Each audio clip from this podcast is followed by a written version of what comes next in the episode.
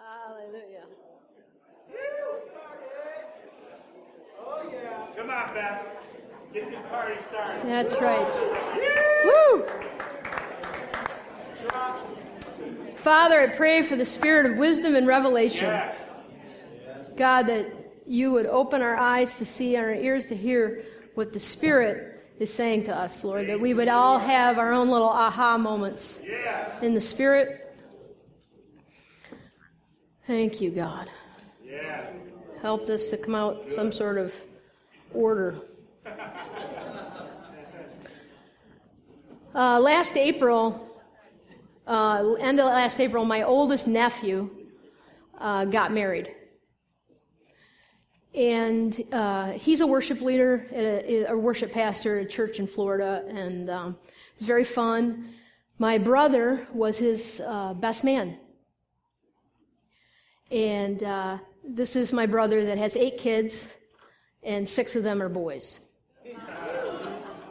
So, the wedding party, uh, you know, we are going to populate the earth with Bowleses.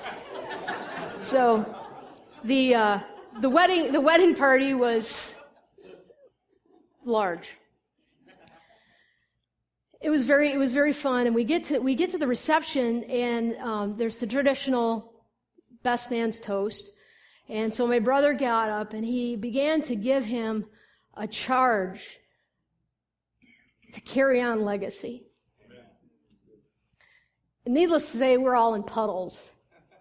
But he talked about that which he had received from our Father, who has since gone home to be with the Lord, but that he wanted the Bulls name to stand for something. Not in the way of being famous, but that when you think of it, you think about people that are lovers of Jesus. That was his charge to his son. And uh, we're all going to leave a legacy of some sort. But what will it be? And um, it got me to thinking, and I began just some things the Lord began to stir in my spirit. Not long after that, in the next month, I found out about this TV series that, you know, timing's everything, and two weeks after I found out about it, it was canceled, but it was called Who Do You Think You Are? And it's a, it was a series that had been going on for the last three years, put on by Ancestry.com. And they would uh, follow the ancestries of, you know, the heritage of famous people. So I found out about it, and I found out, you know, I watched a couple, and then it got canceled, so I found it online, and I watched a bunch. I was really fascinated by it. And I, I watched a bunch of them online before that became unavailable. But one of the things that really struck out to me was how, how uh, really, what's the word I'm looking for?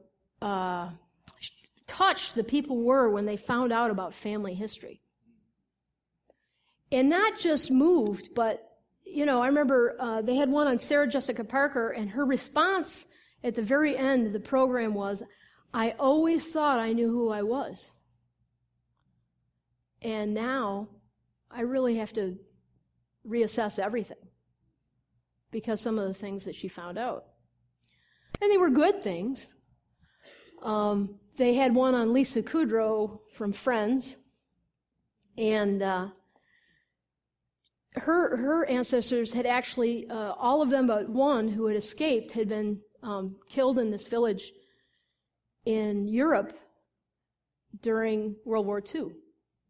And so she had gone and, and saw this thing, and literally this village, they had been marched and shot and sent into the, you know, buried, and I mean, like, just, just transformational things that people did not know about where they had come from.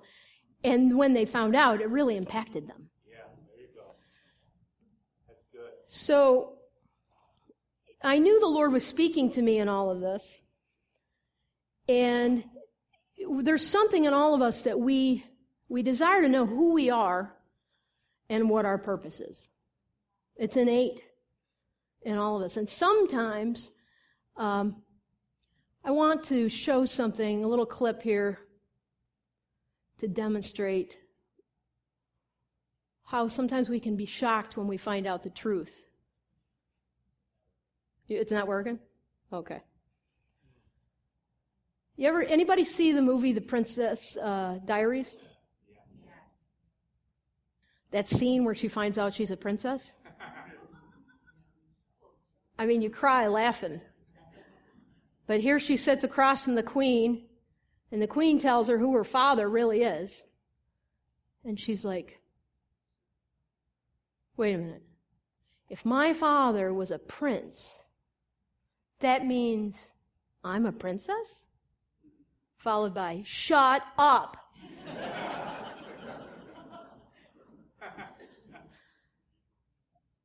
Those kind of revelation, that kind of revelation can really alter your life. Yeah.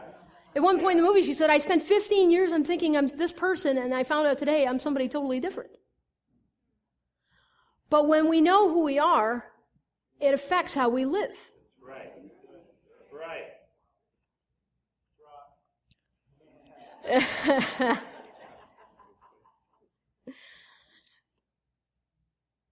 Later in the summer, uh, it was right around the anniversary of my father's death, and I was just thinking about my family and about my dad and my mom and how grateful I really am for the upbringing that I've had. Now, no family's perfect, but you know, my my parents, you know, they have four children, and we were all very active in different things. I was very active in music and drama. My other brother was in music, and my sister was in sports, and my youngest brother was in sports and in music and drama. And I mean, they were very busy. They came to everything. Now, you think I'm exaggerating, but they came to everything. When I was in, when I, um, in fact, there was a little period of time where I actually was traveling. Um, I was a young adult and I was traveling full time in music ministry. And I was going to be at my grandparents' church in Florida. So I show up and we do, th- you know, practice and, you know, uh, do our sound checks and everything. And I was going to stay with my grandparents since we were at their church.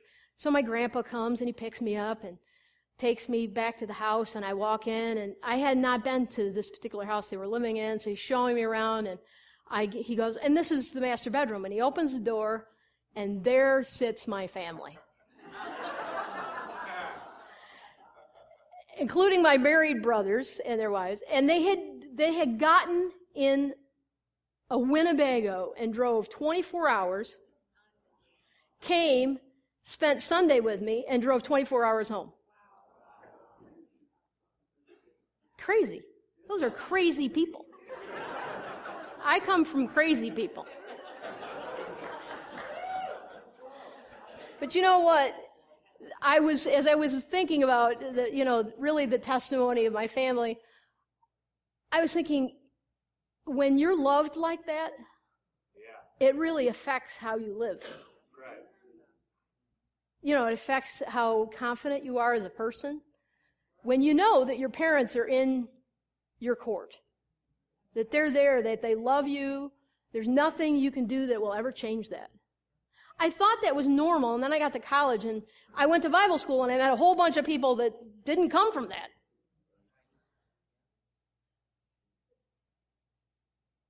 But in, in the really exciting part is whether we have that in the natural or not, we do have that in the spiritual. That's right. We have a father that is always there rooting for us, Right. even when we screw up. I mean, I can think of plenty of times my parents were, that was awesome, that was awesome. I forgot my lines, I hit all these bad notes. Oh, it was great! But they were rooting for me. They loved it because I did it. It was really all the qualification was. You did it, so I love it.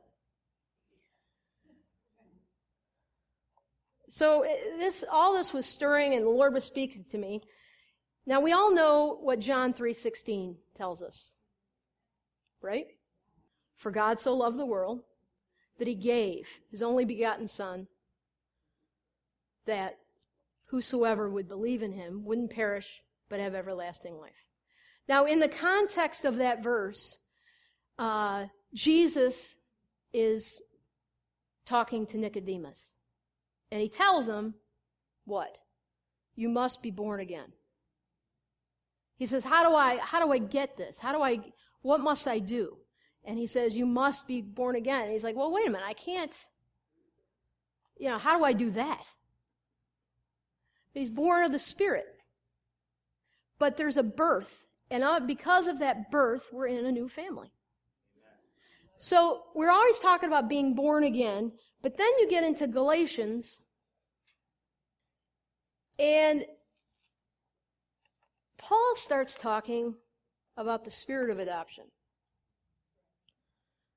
Now, I don't know about you, but I'm like, okay, so what is it? Are we adopted or are we born again? I mean, am I born into the kingdom or am I adopted into the kingdom? Which one of it is it? Because in our culture, those are two very different things. But the answer to that question is are we born or are we adopted is yes. In case you're wondering.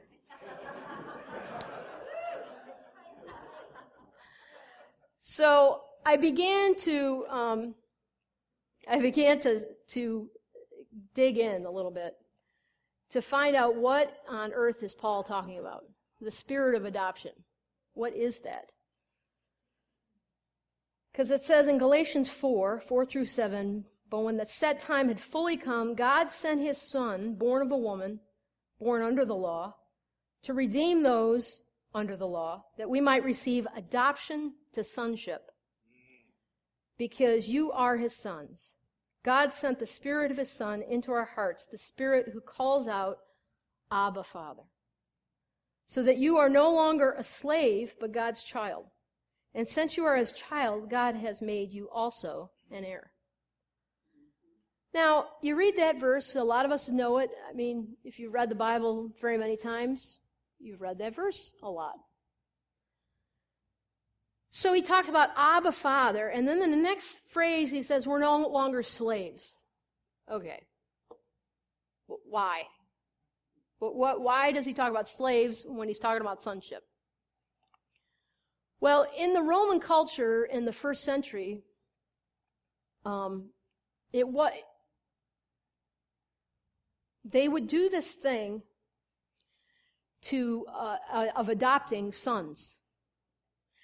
And in the first, just just as a you know, when you investigate first century Rome, I mean, they were a wreck. I mean, abortion was rampant, infanticide was by exposure, they would just leave children out in empty fields that they didn't want. Sometimes those children would be found and they would become slaves.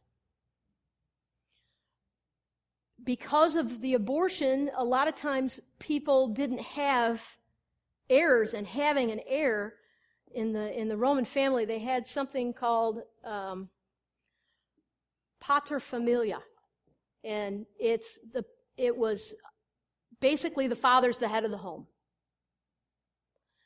And the father in that culture had all the power. I mean, the, he could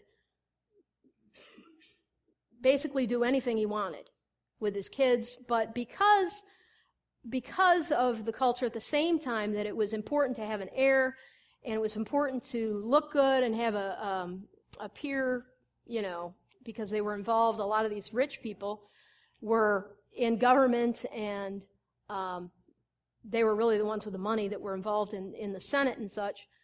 That they it, it, it mattered how they treated their families because they, they didn't want to look like bad guys. And they wanted heirs and they wanted to carry on a family name. And there's all this involved in it. So sometimes if they didn't have, if they had even if they had a son, maybe he didn't meet meet up. I don't really know what were the grounds for it. They would find a son that was, you know, in a young adult, you know, like after he was into puberty, and adopt him to be an heir, specifically. Sometimes they would they would adopt slaves for that purpose. Now, the interesting part of all that And it was, it was really to carry on the family name. It was really to pass the power to. It was really all about having an heir. But in Roman culture, after the adoption happened, now there's a whole ceremony which, you know, isn't really important to get into. And there's lots of detail if you want to get into it. I mean, I've read tons of things. But the bottom line is after the adoption, the adoptee lost all relationship to his old family. All family relations from the past were done away with. Now he had rights and privileges of being in his new family. The adoption, the adoptee became an heir to his new father's estate.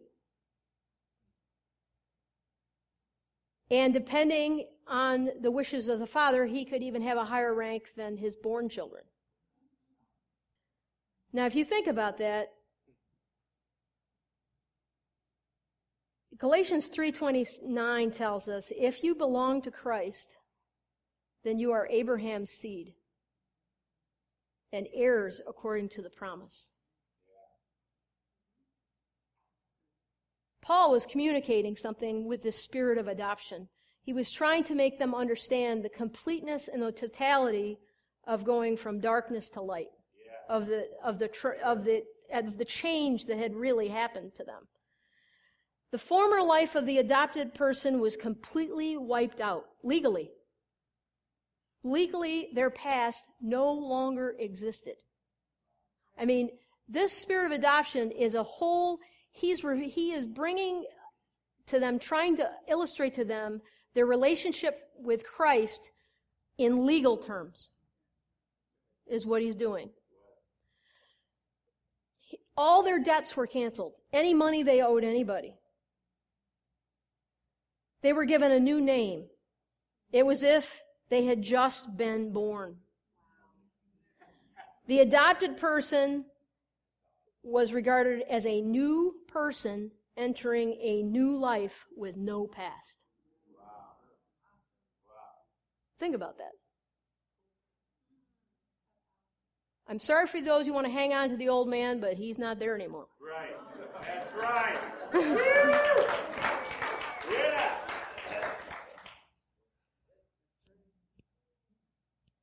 In 2 Corinthians 5:17, Paul tells us, therefore, if anyone is in Christ, the new creation has come, the old has gone, the new is here. Yeah.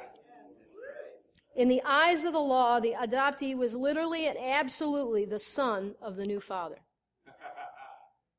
and the legality of this was such that, you know, if you know any kind of, uh, this happens in, in some places, but you, they, you could disown your own kids.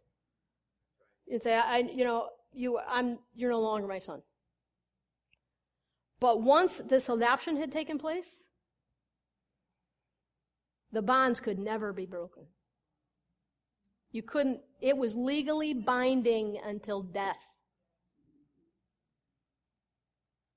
When, when, when Paul brings about the, talks about the spirit adoption, it's not a lesser thing.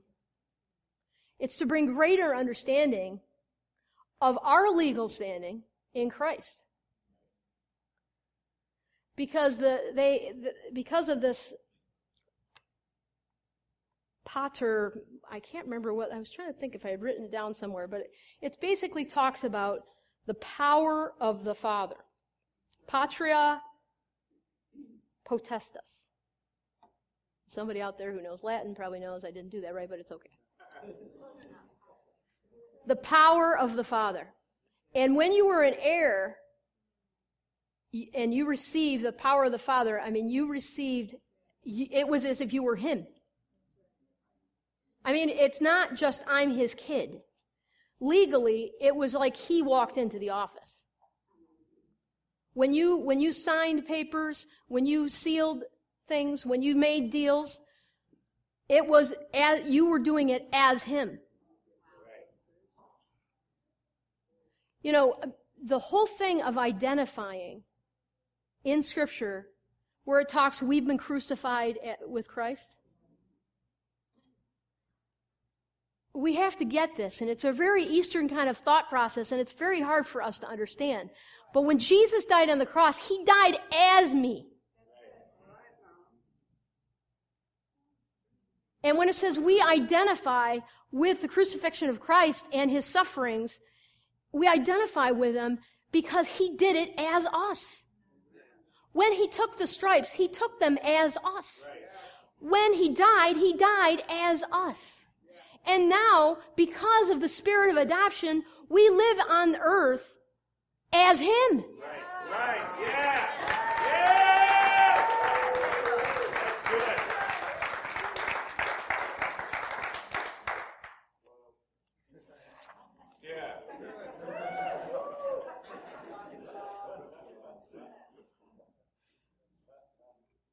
Romans 8, starting in verse 14, because those who are led by the Spirit of God are sons of God. For you did not receive a spirit that makes you a slave again to fear, but you received the spirit of sonship. And by him we cry, Abba, Father. The Spirit himself testifies with our spirit that we are children of God. Now, if we are children, then we are heirs, heirs of God and co heirs with Christ. If indeed we share in his sufferings in order that we may also share in his glory. I consider that our present sufferings are not worth comparing with the glory that will be revealed in us. For creation waits in eager expectation for the sons of God to be revealed.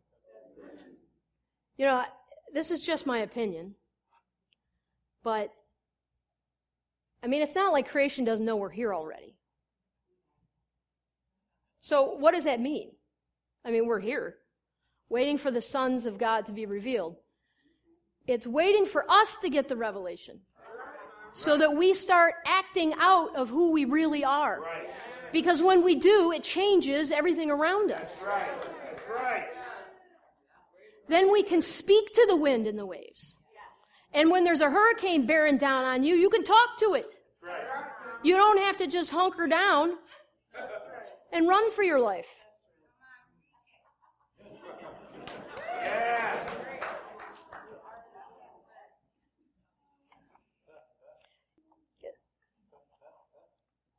The in John or Luke 15 it talks about the prodigal son. But there's something in here that that I, I as I read it through again, you know, I'm going to focus on something a little bit different. But there's these are two sons. So, you know, it's not like one is a heathen. There's their two sons. One takes his inheritance and squanders it. But when he comes back, we've all heard the story and how he's received. But if you think about how he's received in terms of what we know now about adoption and the legal and the power and all the, the power of the Father and all that he has, that he can, he can basically has the power to, they, not that they would ever do this, but they had the power that they could put their own children to death. I mean, they had ultimate power. They had ultimate power uh, legally over their family. But when the father said to his servants, Quick, bring the best robe and put it on him, put a ring on his finger and sandals on his feet. Bring the fattened calf and kill it. Let's have a feast and celebrate. Now, this is more than a party he's, flow, he's throwing, and more than just giving him a nice clothes to wear. When he gave him the ring, that signified complete and total restoration. He gave him the authority. He walks down the road after squandering his inheritance, and God gives him the authority back. You can, you can function. I'm not withholding it from you. He, he was given the power to function as the Son. He wasn't tormented or punished or said, well, you had it, but no more. He, he was embraced completely. He was legally accepted completely to be an heir and to function fully as the Son. The level of restoration here is beyond anything that we really can comprehend apart from the Spirit. Because there's nothing around us. You know, anytime you're trying to do analogies or, I mean, there, you know, there's no such thing as a perfect analogy. You know, they always come up short somewhere. But after the Spirit, we have the Spirit of the Lord living within us. And because of that, He allows us to understand things that are really beyond understanding. But the restoration means He was fully restored.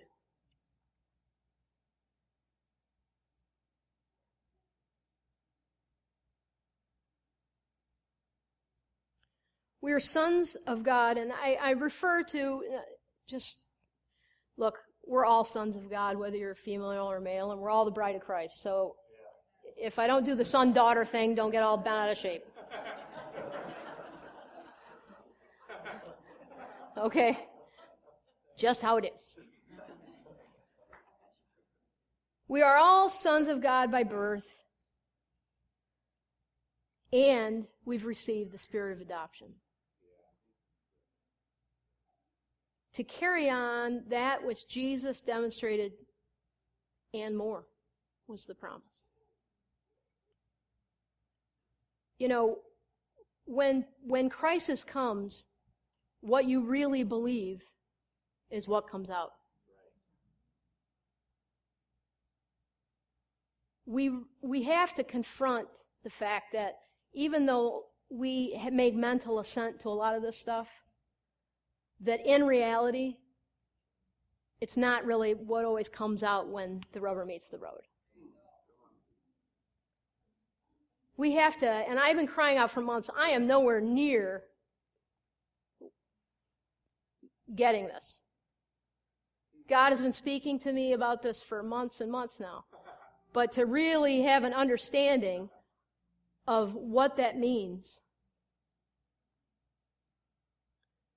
that we are heirs, we, are, we have the spirit of adoption, that we can, when we lay hands on the sick and pray for them, look, you're functioning as his representative. You're functioning as him.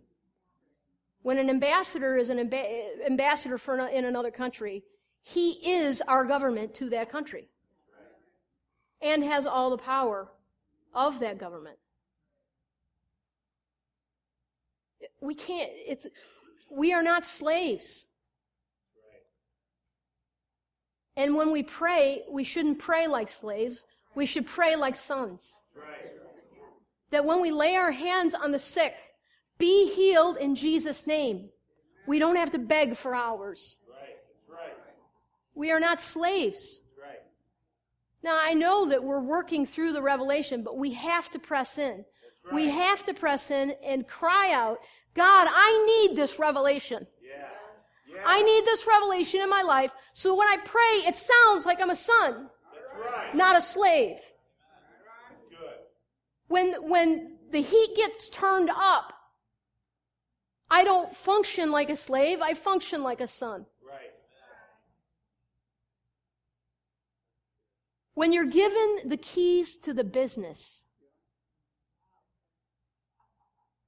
you got the whole deal. You get to go in and open it up and do whatever you want.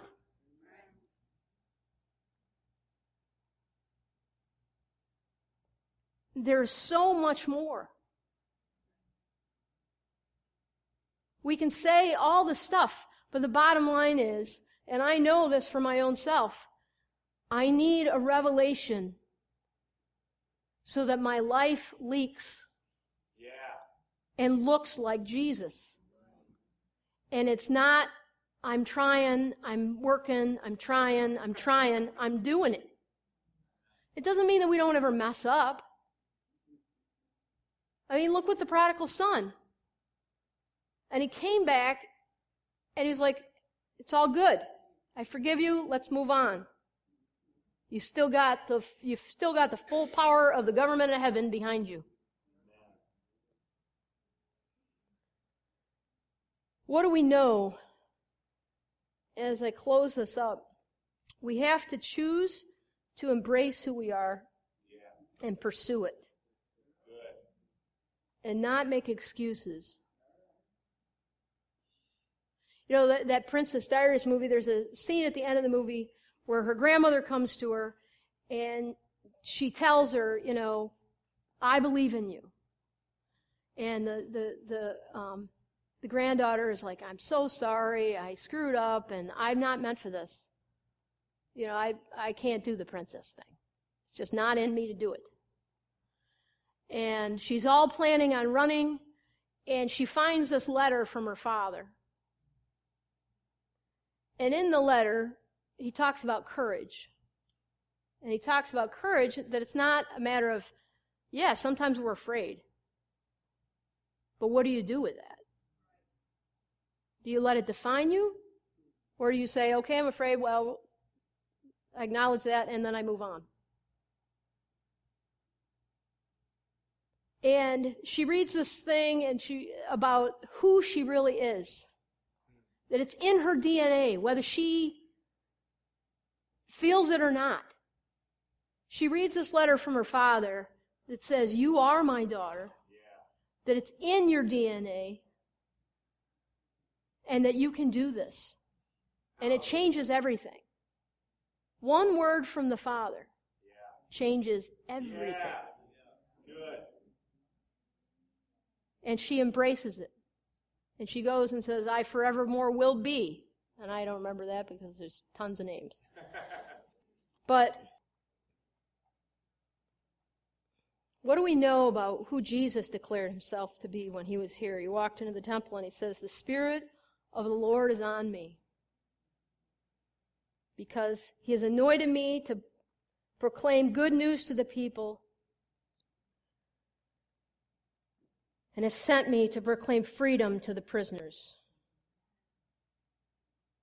and the recovery of sight to the blind, to set the oppressed free, to proclaim the year of the Lord's favor. Hallelujah. That is who we are. That is who we are and what we are meant. That's our purpose. now, it fleshes out differently for all of us. You're going to declare freedom to the captives in business, or you're going to declare it in the educational system, or you're going to declare it in the arts. You're going to declare it somewhere because that's who you are and that's what your purpose is. But we need a word from the Father this morning. Because one word from the Father changes everything. So as I close this, I pray.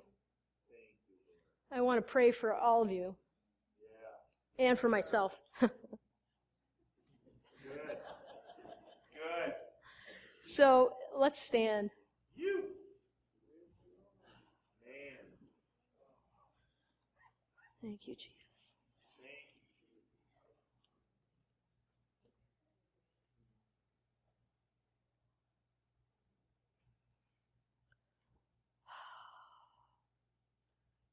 Father, thank you for your word. Thank you, God, that you've gone to such extraordinary measure to reveal yourself to us and to reveal ourselves to us, who we're really supposed to be. Father, I pray that in the midst of all that's been said and done, that we would hear the Father's voice.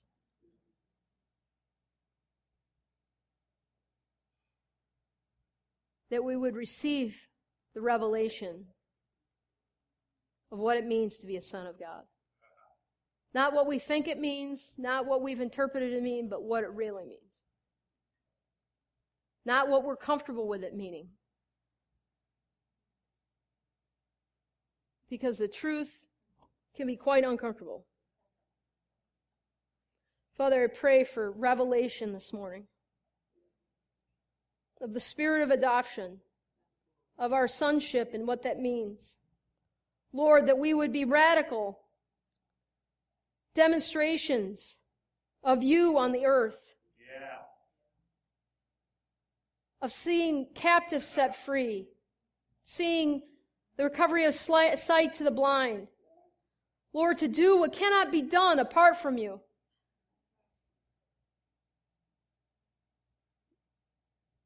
As sons, we are called to do what looks to be impossible. Father, I pray in Jesus' name that we would embrace our identity in Christ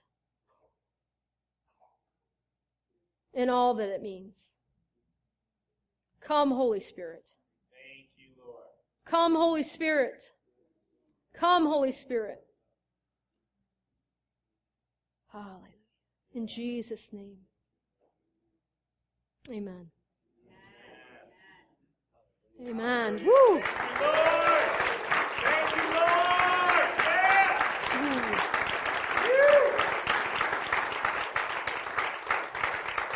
Thank you, Jesus. Thank you, Lord. If the prayer teams could come up, please, and Yeah. if you need prayer, please come and get it. Yeah. And have a wonderful afternoon.